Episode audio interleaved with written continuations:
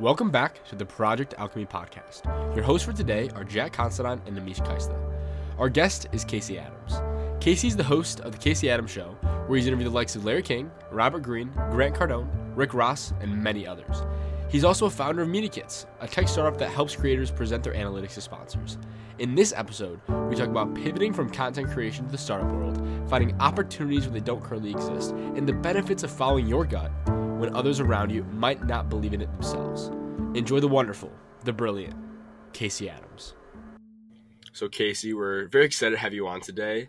Um, and the first question I kind of want to get started with off the bat is you were one of my inspirations when it came to getting into personal development, getting into entrepreneurship, and uh, podcasting as a whole, and almost giving permission for a 16, 17 year old to say, hey, I want to do this thing, it's possible. And so, what was your initial entrance into this world, into podcasting, into entrepreneurship? Like, who or what introduced you to all these concepts? Yeah, man. Well, I appreciate you having me uh, on the show today, guys. I've been stoked about it, and it's super cool to hear that coming from you. But, you know, really got me into this whole world of business and entrepreneurship at 15, 16 years old was uh, sort of an injury that led to this obsessive nature of just discovering what it means to be an entrepreneur in business. So when I was a sophomore in high school, um, got injured playing football. I grew up an athlete, played hockey for 10 years, played lacrosse. And sophomore year of high school, that's when I got injured. I was in a neck brace for six months, almost paralyzed, super depressed. And it was during that six month journey when I just stumbled down the rabbit hole of business and entrepreneurship, mainly through characters like Gary Vaynerchuk and Tony Robbins and this, these these online personalities that were talking about you know social media and building a personal brand and podcasting. And you know it wasn't an instantaneous thing for me though because I've always known I wanted to own a business. And I was always you know the young kid as many entrepreneurs are that are selling like creating bracelets and selling them at school and doing lemonade stands when it snowed in Virginia. I'm, I'm shoveling driveways so you know, I've always had this drive to like go get it myself since all like, since as young as, as young as I can remember. But the real shift happened when again when this injury occurred. I was stuck in my room for almost six months in school with a neck brace. Again, depressed. And when I just found this rabbit hole of, of business and entrepreneurship, I was just obsessively curious about you know what I could do there and I had this identity shift of someone who was an athlete to this empty pocket of the unknown that just slowly started overflowing with uh, curiosity and business. And you know that led to affiliate marketing building a personal brand and launching the podcast and many many more things that we'll, we'll talk about today. But to your question it was just an organic transition fueled by curiosity from a devastating injury that happened to me when I was 15 years old. When you were in that depressive state, when you kind of went through that injury, I've heard you speak on it a, mul- a multitude of times. What was it like getting through the initial, like you mentioned, it was an identity crisis because so many people identify themselves as an athlete for so long, and then when that snatched away from them in an instant, how did you deal with the fact that you had to create a new identity out of nothing? Yeah, I mean, I think as as humans and as individuals and as entrepreneurs, we all, whether we know it or not now, we all identify as as something, right? Whether that's I identify as a podcaster, as the CEO of this company, or as an athlete, whatever it is, like our our daily actions are tied to the identity of something. A lot of the times that's your job or you know something you're extremely passionate about that you do every single day. And for me, it it didn't hit me right away because when the injury happened, you know, I'm, I'm 15, 16 years old I ended up just getting angry at my parents, like why me, why me, playing the victim card. And I think what allowed me to slowly recreate this identity um, was just allowing myself to immerse myself in something new. I think a lot of times, especially as I as I've gotten older, I'm 22 now. You you really start to see a lot of people get stuck in their ways, right? Whether that's your siblings or your parents or your friends, like doing the same thing sometimes where to to take a step back and to accept change whether that's changing into a new career changing um, you know into a new relationship like i think i was just someone who embraced that change so much where i just became obsessive in terms of you know, I'm ordering all these business books. I'm I'm starting to launch my personal brand. I'm putting out content, and I didn't even really know what it would lead to, but it just felt right, and I was I just wanted to experiment, and I think that in over that initial six month period of time from like mid 2016 to early 2017 when these opportunities started coming up um, is really when I, I felt the shift of my identity where I got invited I got invited to speak at this event in San Diego when I was uh, 16 by my good friend Caleb Maddox. Went out to San Diego. It was the first time I was ever in California.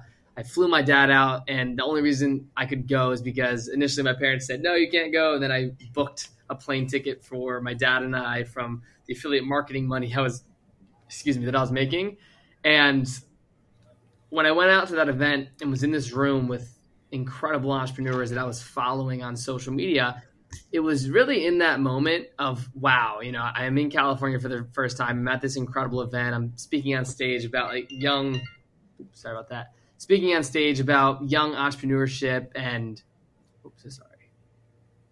Sorry, can you can you guys still see me? Yeah, yeah, Yeah. you're good. We're all good. Sorry, one second. I don't know why. it- Sorry, you might have to cut this part out. You guys No, you're all good. left for my screen. There we go. All right. Sorry about that. Um, when I was at that event in California, it really hit me where uh, when I got home, I was just fueled with this new energy of wow. I'm at this event. I met some great people. Let me just embrace this momentum. And I think that's occurred in my life so much, whether that's when I started the podcast, when we were initially fundraising for my startup media kits to recently getting acquired. Like finding that momentum and just embracing it is the key because at, at the end of the day, like we can all have ambitions, we can all have plans, but you just have to, you know, figure out how to get to where you want to go by testing things. And if you find something that works, like I, that's when I really went all in. And for me, as you said at the beginning of the show, um, the podcast really allowed me to a build phenomenal relationships when you know starting at 17 when i started the show after reading one of gary vee's books and i just really embraced that i did 60 interviews in 90 days and that just i, I felt in so much momentum and, and passion towards this avenue of podcasting that i went all in on that knowing that in the next two three four years i wanted to go raise capital for a venture that i wanted to um, tap into these relationships and not only get advice from people but you know if there was a deal that came up or i wanted to start a company to embrace that and and utilize these people in my network in a positive way. And you know when we now launched media kits back in 2021 that was for me a, a, lot of that was a manifestation of really the seeds i've been planting since i was 17 years old when i started the podcast for the relationships that i was building. And again to the initial question though um, like when did i identify that shift? It just happened organically over time but then i really embraced it when you know i started putting out content. I started um, just sharing my story and i knew what i wanted. I wanted to build a personal brand. I wanted to interview incredible entrepreneurs and build a network and you know launch a company raise money. And um, you know i just kept at it every day. You know i didn't go to college. I moved across to Arizona from Virginia when I graduated high school, like a month after with friends, and I just went all in on it. And that for me was the uh, the clear path that took some years of convincing to my parents and myself and, and the people around me, but I just went with my gut, and it's it's paid off so far. No, it's that's really interesting, and like thanks for telling us about that. But I was really curious just to hear about. Um, you have this like you touched upon this idea of a goal versus like an anti goal. Like you're kind of beat around the bush of that. You were like, I know what I wanted. Um, but you also just from the past eight minutes, um, or I guess you say like 20 minutes, seem like the kind of person who really thinks that if they put their mind to it, they could do anything. Um, or they could like make it like if they're able to actually go all in on it.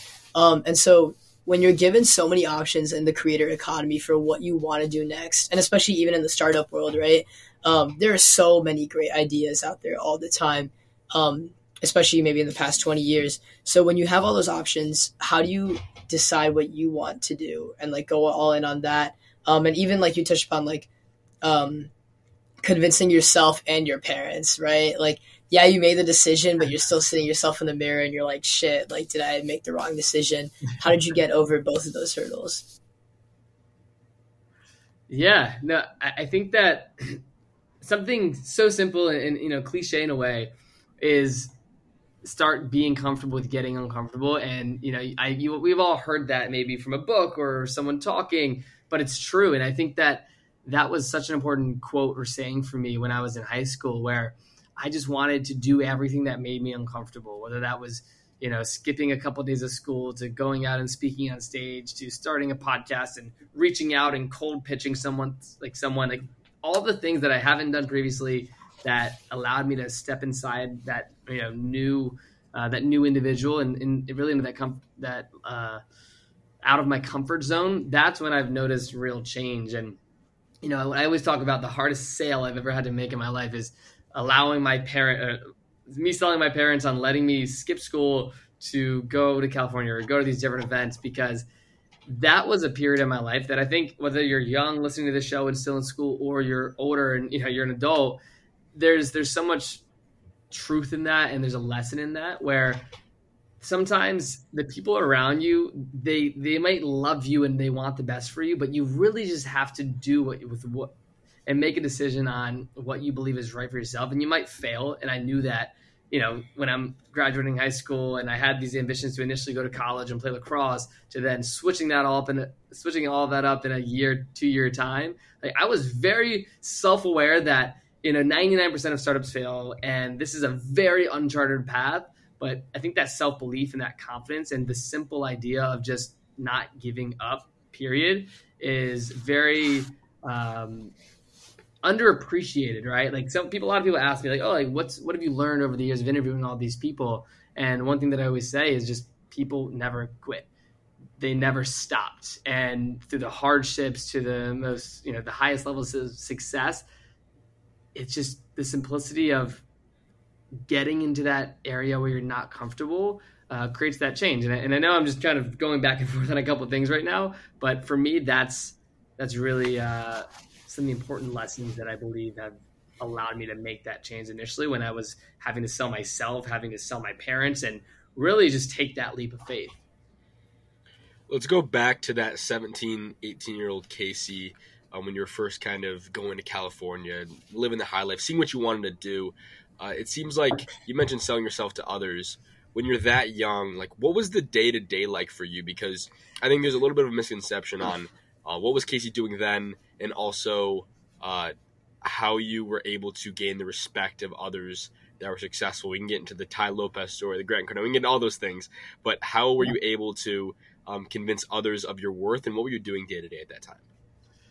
Yeah, you know, I think really when I was 17, I, I started my podcast for, for everyone that's listening in December 2017. And like prior to that, it was just trying a lot of different things. Like one of the first kind of business ventures that I was experimenting with was affiliate marketing. There was this email marketing platform, and it was you know like a thirty nine dollar a month subscription, and you'd make fifteen bucks a month subscription. And I had this Snapchat community that was initially like 50 people, 100 people, 500 people, 1,000 people that I was just doing daily like book reviews. I was posting all these books that I was ordering and that I was reading and sort of making like a Spark Notes style and all these Snapchat groups and forums. And in terms of like a day to day prior to the podcast, it was just hustling in a way where I wanted to build community, find this niche. I didn't have really much to talk about, so I wanted to share wisdom and you know things I was learning. That was my initial game plan of someone that hasn't started a business that doesn't really have any connections. And over time, leading into the podcast, um, how I how I really was able to move from Virginia to California and what that opportunity was, where it was I was doing a lot of Facebook advertising for local businesses in my area in Virginia. So my dentist, my chiropractor, my sports shop that I was going to since I was eight years old and selling them on the idea of, you know, let me run your social media accounts, your Instagram, your Facebook, and run some Facebook ads to it. It was very like basic at the time. Um, and to to that point you brought up, like I learned that and was in these, you know, Tai Lopez programs that talked about social media marketing. And that led to doing that for personality brands and people that are looking to build a following and doing these viral videos on YouTube and building, helping them build an audience that way.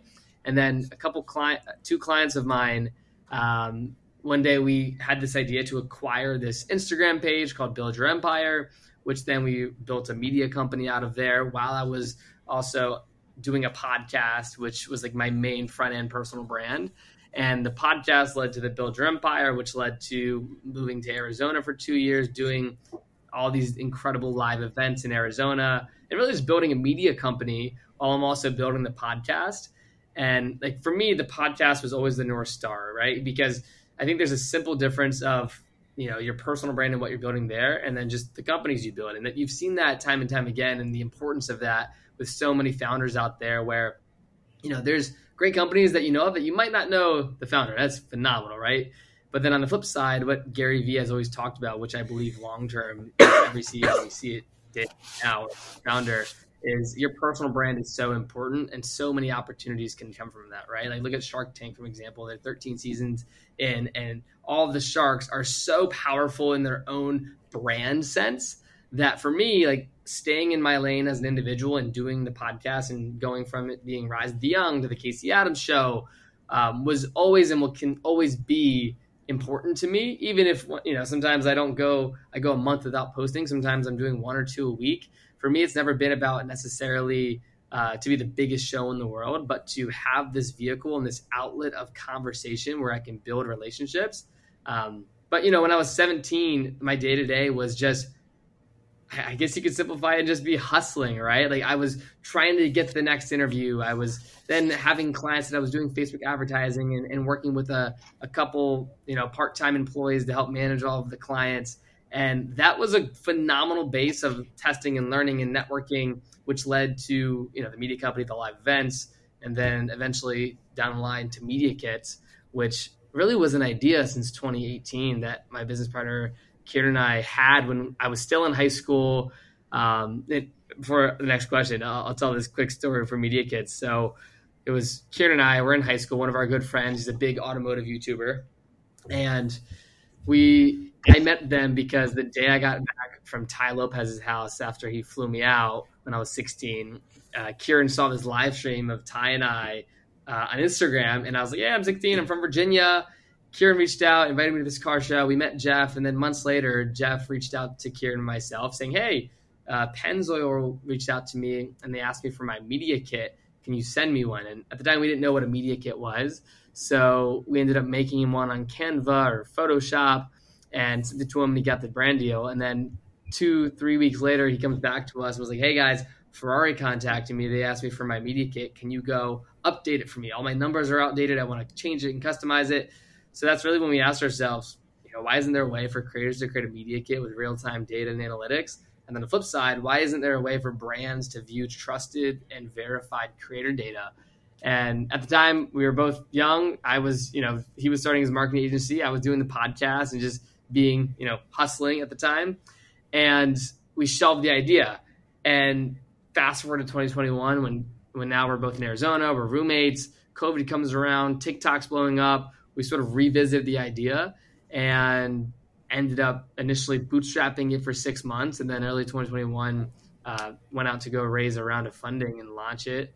And it was just a very natural transition. But to the point of like what was I doing when I was 17? I was planting seeds, right? Every DM, every interview, every event I went to, everything I was doing, I know I wasn't looking for a, you know, overnight outcome or, you know, like I wanted to build relationships to build a long-term career because at the foundation of everything that I was doing, it was how can I meet great people and be valuable to them through my platform or connecting them with others or hosting events and giving them a platform to speak. And I think that's your question, Jack, as well.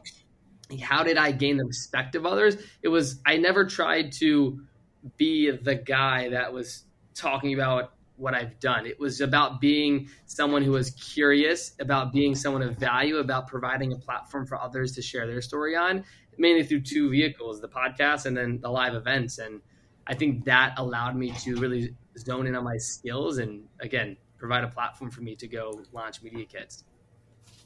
So it seemed like a lot of your expertise and what you've been able to do has been in the event space, a lot of speaking, um, podcasting, what what have you, and so you have a lot of experience with managing both your network, but also leveraging it in a positive way and creating lasting friendships and relationships. I've seen uh, you grow from just being the guy that was hanging out with Tai Lopez and interviewing Grant Cardone to going to crazy events, going to Las Vegas, hanging out the Wynn, doing these awesome things with these amazing, incredible people in our industry. Um, and so, if you were to do this now, if you were starting from square one, what would be Casey's play of leveraging your networks? How would you get into the events nowadays? What would be your play to, uh, whether it be a speaker, an attendee, get into cahoots with some people? Like, how would you go about that nowadays? Because things change a little bit. Um, but yeah. what's your new play? Yeah, you know, if I was if I was 16, 17 now, I think what um, one of my favorite podcasts is My First Million. I'm sure you guys are familiar with it. Um, so one thing that they have done that I think I would be doing right now if I was 16, 17, just starting over is find a hot podcast, show, whatever it may be, and learn how to create content at scale for someone for free, deliver it to them in a cold email, and do that over and over and over and over and over again to people you admire and want to learn from. And I believe you'd be surprised the amount of value and potential, you know, money making opportunity that would s- simply come from that if you wanted to go network and be someone that you know maybe doesn't have a, a company but you want to go learn skills and meet great people like yes podcasting's a route but b is just you know there's so many people that are hiring editors and i think with my first million what they did was like hey create clips for us and the person that gets the most views on a tiktok channel will give you five grand so like figuring out that game because I think short form content is not only exploding at, at, an accelerating rate, but all the platforms are competing for that right now. Instagram Reels, YouTube Shorts, obviously TikTok. Um, where I think that all of that in the next one, two, three years, it will really you'll we're gonna find a winner of what's most important. All of them will be important, but I think there's a huge opportunity for someone young to learn, you know, editing and be extremely valuable to people that are looking for content. And I think that's what I would be doing if I was to go back four or five years in this current social media period with all these platforms competing. Um, so yeah. Yeah, my question to you kind of is, um, event, go ahead. Oh, sorry. Okay, sorry. No, my question to you kind of is, um, if you, so you're talking about like the short form content, um, I think a lot of creators struggle with translating that into like uh, something more tangible. So we like we know like Jack and I have interviewed or just talked to a lot of creators um, who have quote unquote blown up on TikTok, or even if they haven't blown up, they have a relatively consistent following. But like translating that into something more yep. tangible has been really difficult. So what are your thoughts on that? Yeah, just having a following and turning that into let's say like a a business or a startup. Is that what you're asking? Yeah, kind of. Yeah. Yeah, I mean, I, I think for me, like to get into tech and media kits a little bit, and you know, building a company, hiring employees, and you know, for me, making that transition of not just being service based and you know, doing events and doing podcasts and doing brand deals, all this stuff, to launching a startup, raising 1.5 million dollars, and then selling it 11 months later, almost 12 months later.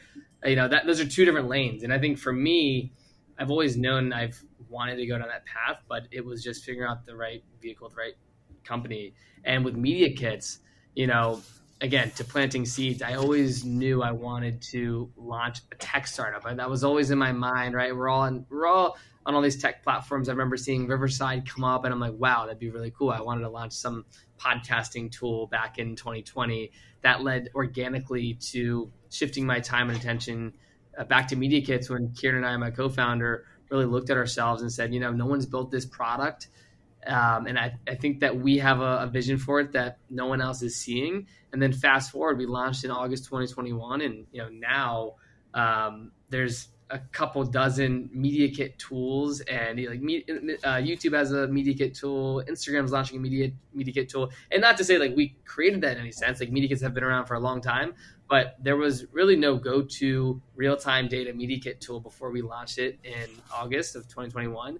And to see the impact that we've had on the creator economy and the 25,000 plus creators that are using our tool, it's been a whole different game. And, and to your point, a whole different uh, journey that I've been going down these this past almost two and a half years now.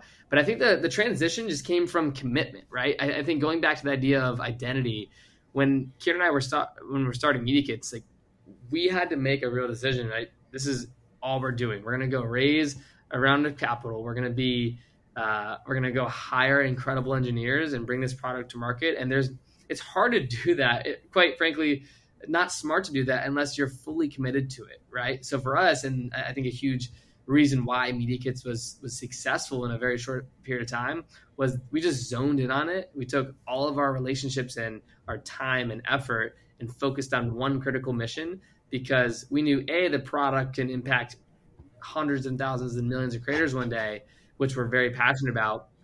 But it was a unique opportunity, and the, and the timing was perfect with you know creators being minted overnight, the creator economy booming. Creator economy fundraising was at an all-time high 2020 into 2021, and we just capitalized on the problem at hand and wanted to solve that core issue of real-time creator data. And again like we didn't i didn't know how to raise capital but it was having phenomenal people around me. And i always um, make sure that i give a huge shout out to not only one of my mentors but someone that i look to as a brother. His name's aristotle loomis. Um, he's he's someone that truly helped the entire step of the way uh, through ideation to fundraising to acquisition when it comes to how do we fundraise? How do we accept the capital? Like what are the right instruments to use? And, and i like talking about this because you know i didn't know that at all right? Like you learn as you go but it's it's it's important to have great people around you that you can call at 11 at night when an investor asks a question and you're like hey, hey how do i handle this? Right? Or hey we want to accept capital what's the best way to do so and, and of course you can google it and, and make assumptions but having people that have been through the ringer, like Aristotle, he's raised almost $100 million across his ventures, and having him a phone call away, a text away, uh, leading to like a Telegram chat that we're communicating with and 50 times a day on. Like without that, like I don't think we would have been as successful as we have been. So I, I say all that to say, you know, when you're looking to make a change or, or change directions or go down that new journey and whatever it is, find mentors. And we all hear this before, but I've learned it so much firsthand the past year and a half moving into tech that finding mentors that you can ask questions to and just be on that journey with will not only make it easier, but you will avoid paying the dummy tax of trying to do it all yourself and to have to learn everything yourself. And I think that, you know, we all know these things, but actually putting in the the actions and effort to build quality relationships with mentors for them actually to help you and to be a part of something with you is very important and, and something that I always ensure to you know tell people that are looking to make a dramatic change in, their life and go down a new path. I'm super passionate about the the mentor conversation because I'm a big believer of not only having a mentor for business, but having a mentor for all areas of your life and having one might be more of a startup mentor and someone who has experience there. One might be uh, one of those connection driven people. They're the glue guy, the one that knows everybody you need to know. Mm-hmm. There's all these different types of mentors. Um, and so, what's your relationship been with mentorship? Um, like we mentioned, Tai Lopez and um, Aristotle, and how have you been able to not only find those individuals to add to your network and to um, seek counsel from, but how have you been able to turn those into long lasting relationships that have been mutually beneficial? Yeah, you know, I, I used to ask myself the same that same question when I was 16. Right? You hear, you know, you, your network is your net worth. Like, find a mentor, find a mentor. And I was always like, how do you find a mentor? And really, what I have learned and what I want to put out there over the from these last five years of networking and, and now having so many great mentors in my life is that you can't force it, right? Like I've done hundreds of interviews with incredible founders that I yes still have relationships with. But for example, like something about Aristotle, it was just so natural in terms of the timing, what he wanted in life in terms of being a coach to founders and just going through this this process himself. Like he wanted to be the, the shepherd of someone that's looking to start something new and, and someone that's young. And I think that finding a mentor in multiple areas in your life should be natural and it should be of mutual interest, right? Like if, if you want to learn from someone, you hope that they want to teach you or they want to, you know, help you in the same way. And uh, I think paying for mentors is also a, a, phenomenal thing to do, right? If someone's offering their time and there's all these awesome consulting apps out there um, where you can pay someone to learn something and ask them questions, I think that's also extremely valuable because you're valuing that conversation more than you would if, you know, if they just picked up the phone and you guys were back and forth for 15 minutes and I and I've done that as well. But finding a mentor come natural, but you should always come in with the intention in every relationship to hopefully learn something from them, right? Like I, I have a, a personal trainer that I work out with three days a week, and I'm always asking questions and, and wanting to learn about, you know, how I'm doing a certain exercise and how I can improve. And again, I know we we've all probably heard this all the time, but ask yourself like am i living that right? In every conversation i'm having with others whether that's my family my friends my my girlfriend my boyfriend my you know whatever it may be am i actually being curious and wanting to learn from them? Because you can learn from everyone around you right? And, and i think that's so undervalued because you know everyone wants to learn from the the people at the top. But one thing that Tai Lopez said when i was just really understanding this whole game he says you know you have to surround yourself with three types of, three types of people. People that are well beyond your years that you can learn from that you just want to soak in information. 33% of the time you want to learn from people that are you know on your level your age doing similar things similar interests. And then on the flip side learn 33% of the time from people that are younger than you that don't have as much experience that are maybe you know just getting started. And i think that someone like Gary Vaynerchuk has embraced that, where he's always on the new things early, right? He's he's always figuring out how to penetrate the the youth and to be uh, current. And I think that that goes to that bucket of the bottom 33 of just staying young and, and being very conscious of learning from people that uh, you know can teach you something. So that's how I look at it in terms of mentorship. Um, and, it's a lifelong play, right? I think that you don't just find a mentor and that's your mentor for life, right? Like you're gonna have, as you said, mentors for everything in, in different verticals. Some will come, some may go, but being curious and wanting to learn from people all around you, I think, is the overarching theme that I try to live by every single day. And I, it's, I'd say it's done wonders for me. Yeah, I think that's the right way to approach approach like most relationships in life too. Um, even just beyond mentorship, right? Um, I've been I was talking to some friends about this. I feel like um, recently I realized a lot of people tend to like um, prematurely claim ownership over other people, right? So like my relationship with Jack, like he's my friend, right? Or like a girlfriend, like she's my girlfriend, right? Um, and that makes it so that like inevitably when life splits or like maybe maybe it won't, maybe it does, right? But like when you split ways or something, you end up being like, damn, like that was my like that was my podcast co-host, and now he's like doing some other shit without me, you know? Um, but I guess once you start appreciating just people being there for you in that moment, and that's all that's all it is, you get to appreciate that moment a lot more and afterwards too. Absolutely. Yeah, yeah for sure.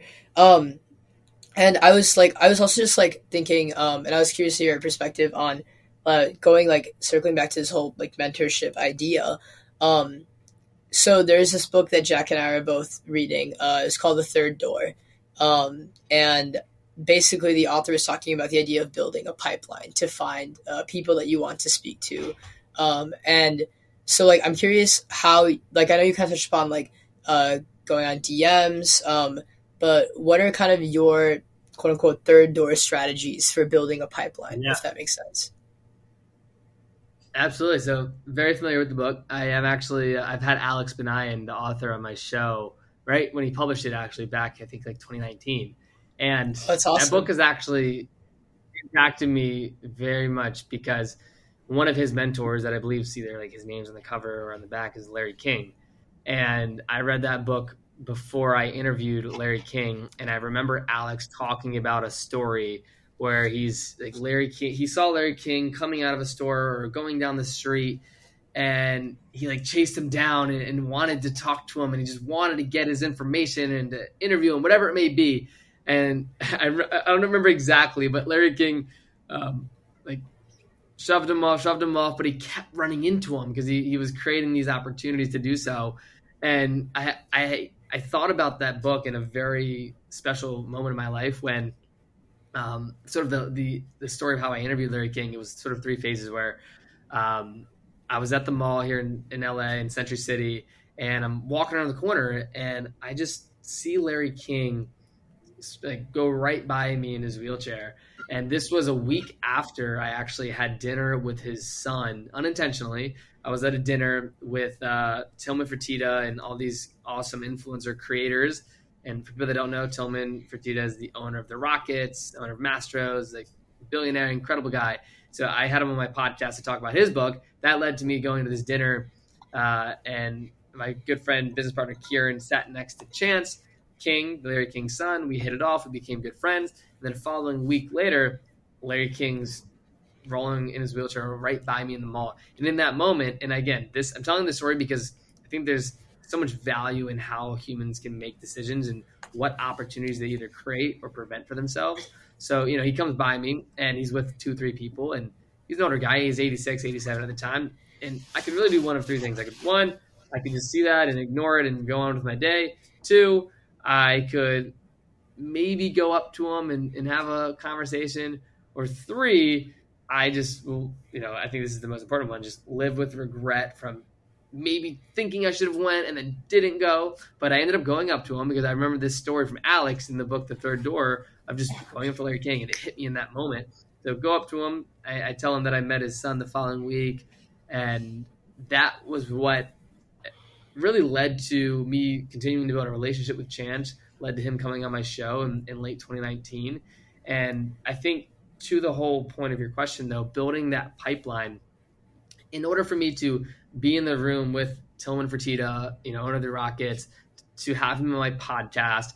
I think I did, you know, 250 interviews prior to having the opportunity to have Tillman on the show. And in terms of, you know, building that pipeline, I had to probably send out a thousand, fifteen hundred, two thousand messages to get those initial 250 guests to then have the opportunity to meet Chance King, which then led me to interview Larry King, which for me is one of my, you know, one of the most special days of my life, uh, an incredible interview that I'll always look back on. And the pipeline started when I was 16, right? Like every DM you get back to, every person you reach out to to have you on the podcast, every person you go up to and meet at an event, like all those things might not make sense, or you might not feel the initial uh, return on that time investment.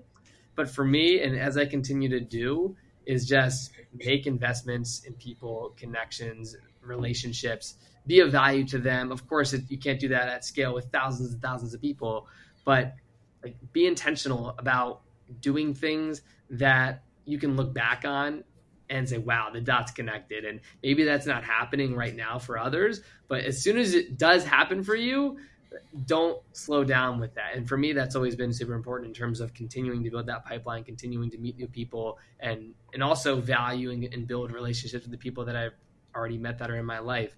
So again, love that book, love that story, and I've I feel like that book has really impacted me well beyond just that moment because the idea of the third door um, is very, very incredible. And if there's anyone out there that hasn't read it, I would highly recommend it. And, and Alex is incredible. Yeah, I mean, right now I'm on my third time listening to that book. I every time gain so much out of it. I, I really love it. Uh, my question for you, Casey, is you've met some incredible people, um, including Grant Cardone, and so we don't have to go through the whole story. But I had a, I wanted to ask you about meeting your idols because a lot of these people, I'm sure, when you got into entrepreneurship, these are the the Mount Rushmore guys, the Gary Vee, the Grant Cardone, whoever it may be. These are people that most teenagers that are like, I'm going to be an entrepreneur. Those, that's who they look up to. So what is it like for you meeting your idols? Do they live up to the hype? Um, and how do you deal with the the starstruck moment of saying, "I'm worth this person's time and I'm worth the conversation we're about to have"? Yeah, I think that I think that everyone has their idea and thought process of what it would be like to meet someone you you know someone that's your idol or someone that you admire and i think that over time your your perspective on that changes, especially for me, where you know when I first met Tai Lopez, like the context of my life was I was 16. I was in high school living in Virginia. I have really never traveled on, on an airplane before. I come from a small town. Uh, my parents have never been to California. And, and I go there meeting him like, excited and excited to have a conversation with him.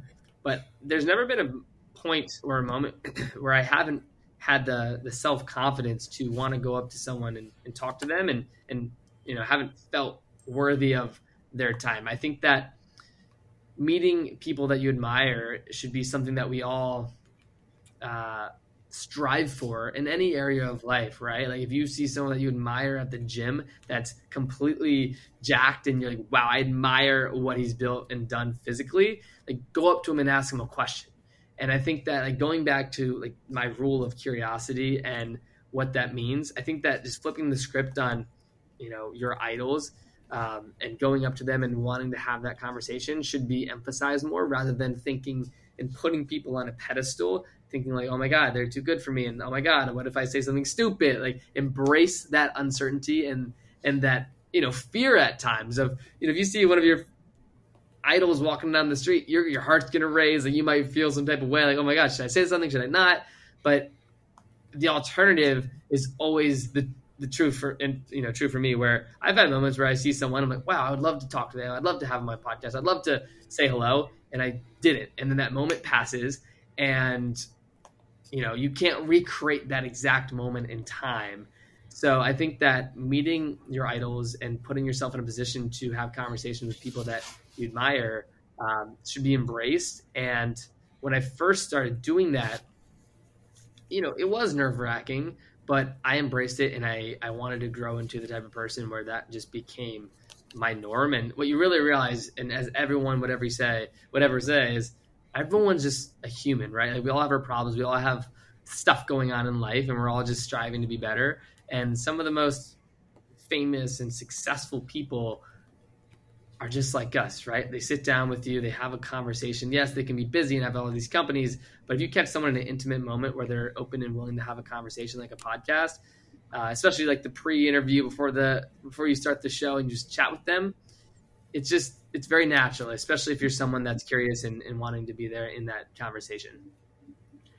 Uh, what you're saying reminds me of another thing from the third door, um, from one of Alex's mentors, um, Elliott Bisnow and he described how whenever he met somebody that was ultra successful, he never asked for a picture with them, which is somewhat controversial because he said the minute you ask for the picture, you become a fan, and when you become a fan, you're putting that person on a pedestal, and it, they're never brought back down. It's hard to bring them back down to your level so that your friends, your mutuals, your peers. And it's an interesting dynamic because I think uh, if someone's taking a picture with you and them, it's okay. But sometimes the act of like, can you please take a picture with me? It may seem sometimes like it's that uh, fan type behavior that makes it so that one person is put on a pedestal um, above the other. Yeah, absolutely. And, I also think so. Th- this is a this is a recent story that I've actually never told, but to like coming right out of that question, I think it's so true because I think when you meet people, right, especially people that you know maybe have some influence and power or success yeah, you want to get your picture, and I've done that over the years many times. But I've also not taken pictures with hundreds of people because of the context, right? And I think the context, whether it comes to meeting people or bringing up a conversation or asking a question or you know figuring out the right timing to ask them to be on the podcast, like there's all context around that, and I can't quantify that exactly, you know, what that means in a sense. But this is the story that I wanted to tell as an example, right? So I was in Hawaii like five weeks ago, and I was staying at this uh, hotel, and the last night before my girlfriend and I were about to go back to LA, you know, we're about to head to the airport. We go to the spa where you can do a cold plunge, you can do a sauna, a shower, whatever. So we wanted to go there. There's the men's locker room and the girls' locker room. walk in the men's room, and like way down the hallway, I see this figure that looks like MGK, the musician, right? And I didn't know if it was him. I thought it was, but you know, I'm not going to say something to him, right? So I walk out. Whoever the person was, who I thought was MGK, was in the steam room. I just ended up getting a hot tub, and five minutes later, he walks out. I see it's MGK, and I just say, you know, hey MGK, nice to meet you. I'm good friends with your buddy Dingo, who Dingo, if you don't know, he's a professional snowboarder, former professional snowboarder, someone that I've known for years now that I've had on the podcast. He's I've been on their podcast, and there was context there that I wanted to say hello and introduce myself. And he gets in uh, the cold plunge and gets right out after like 30 seconds or so. Oh, sorry about that. So he gets in the cold plunge, gets back in the sauna, and then I get in the cold plunge shortly after because I was about to get in there myself. And I go in there and sit in there for five minutes. And after I sit in there for five minutes because I love cold plunges and it's just a it's a mental game for me. And I get back in the hot tub, and then literally ten seconds later, MGK walks out of the steam room. He's like, "Bro, how did you just do that for five minutes?" And then he actively comes and gets in the hot tub with me. It's just us two, like kicking it back there, and we end up having a 15, 20 minute conversation. And he's asking me about cold plunge and you know how I've gained the skills to do that for five minutes when he's just learning the game. And I end up helping him get to a minute, and we're just hitting off, vibing. And you know that's not a moment where you ask someone for a picture or you know just you, you just have to be natural and organic. And, and I wanted to tell this story, and again, I've never told it before because I think on the conversation we're having, when you meet people, a you have to understand that everyone is just human, as mentioned before, but you have to have context in a situation of what's appropriate and and more so just understand human relationships, right? And that led to us just having a phenomenal conversation about what I do and you know him on tour and health and cold plunges and working out and all these different things and that was just through being organic and you know having a, a good conversation and I think that story to your point of knowing when to take a picture and when to meet someone just always um, go in with curiosity and, and have no expectations but be willing to say hello I think that is such an underappreciated skill set of whether that's someone in the elevator or walking by them on the street. Like very simple things in life can bring you so far if you just like build them into your daily life and your daily habits. Something as simple as saying hello, having context, and be willing to be curious and, and learn about others and what they're doing. Around this whole um, idea of meeting your idols or meeting people who you might put on a pedestal, I wanted to ask you um, about dreaming big in a small town. So you're like, I grew up in a small town, moved out, and you're like, first time on a plane, going to LA.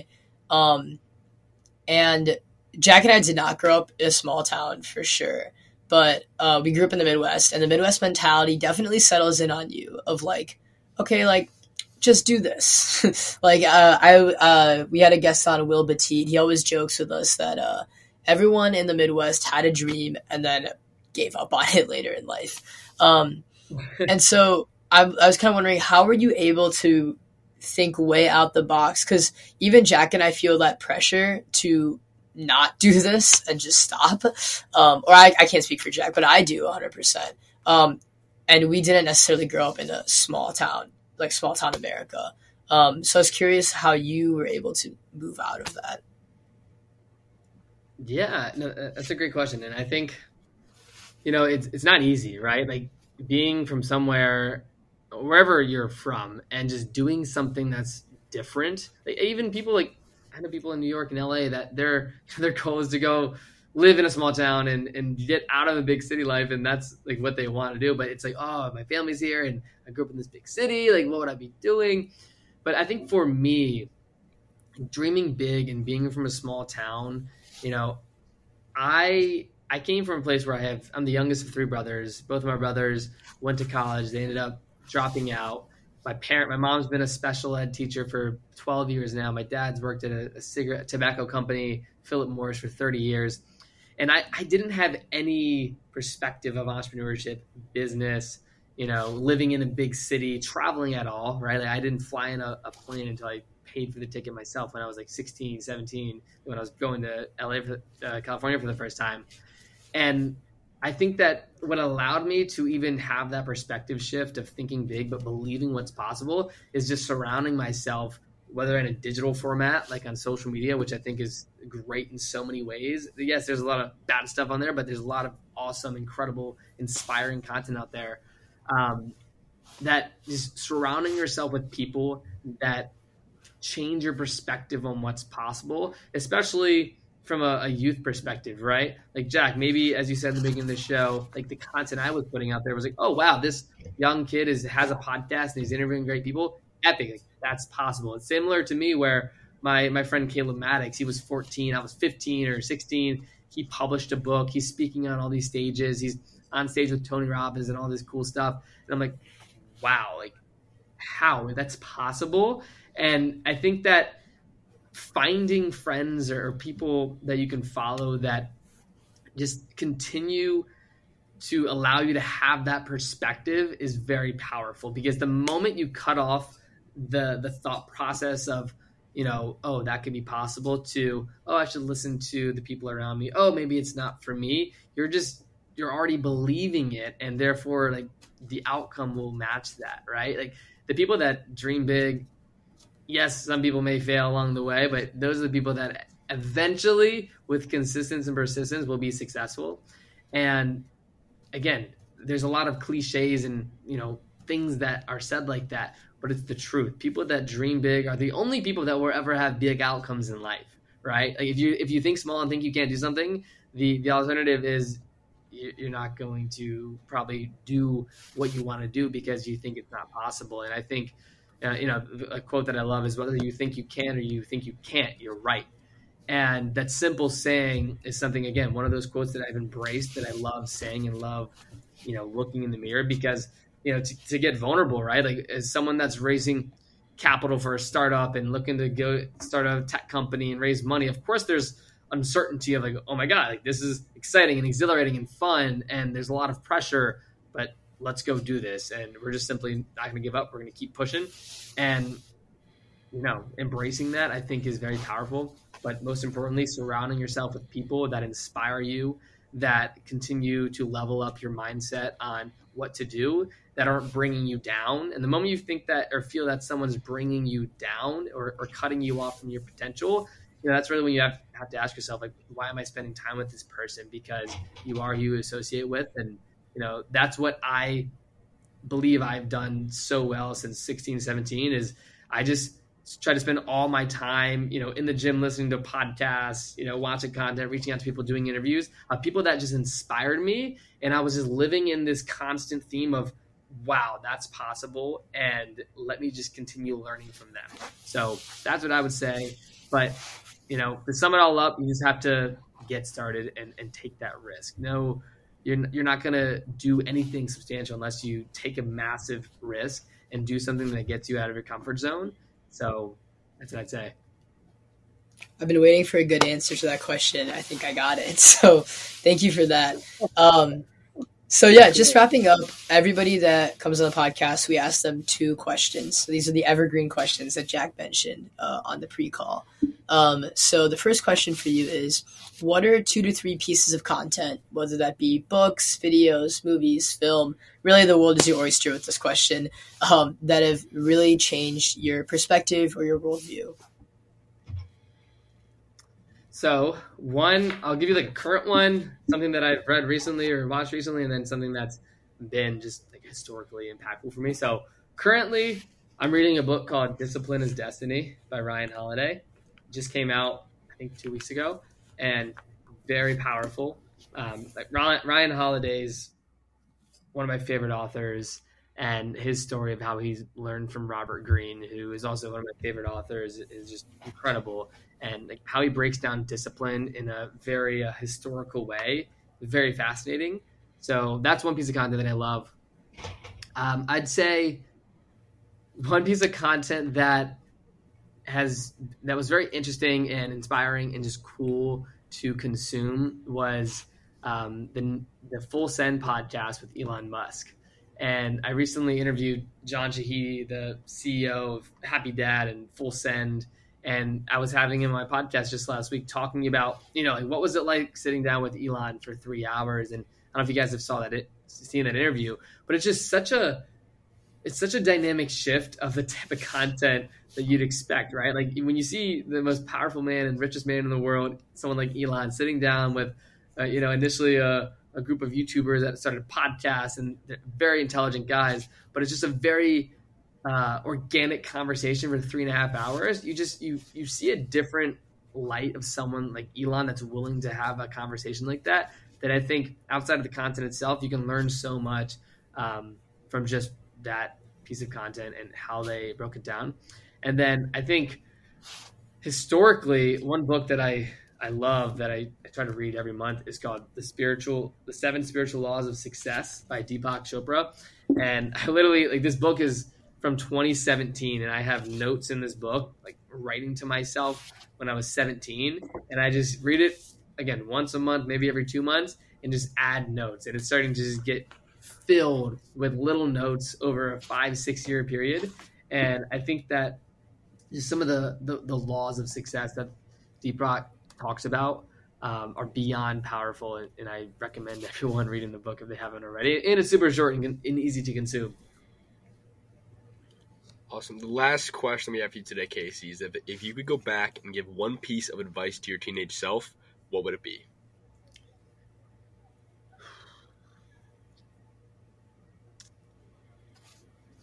My advice that I'd give to my teenage self would just be don't overthink, get started and follow follow your gut because I believe a lot of teenagers, right? Not even just from a business standpoint, but from sports, from dating, from college, from anything. If you do something and you instantly feel regret, you know that was the wrong decision, right? Like we've all had decisions in life, whether that's ordering a meal at a restaurant and the moment you order, like, oh, I wish I got the other one, right? Follow your gut, do do things that are aligned with you, um, and just get started. Literally, the people that create success in life are people that don't just overthink everything, but people that execute, learn through the, the failures, and just get started. So that's what I would say. And, you know, in today's day and age, there's so many resources out there to help you along the way with all the incredible content out there. So, you know, just make sure you're you're taking in great information and, and don't hesitate to just get started with something that you enjoy doing. Casey, thank you so much for coming on the podcast today. Really appreciate you giving up uh, your valuable time to speak with us today. It's been a long time coming. Of course. Thanks so much for having me on, guys. All right, that's it for today's episode of the Project Alchemy podcast. As always, guys, peace. Thank you for listening to this episode of the Project Alchemy podcast. We hope you can implement some of Casey's lessons into your own life. If you enjoyed this episode, be sure to share it with a friend and look at our many others in our catalog. We look forward to chatting with you soon.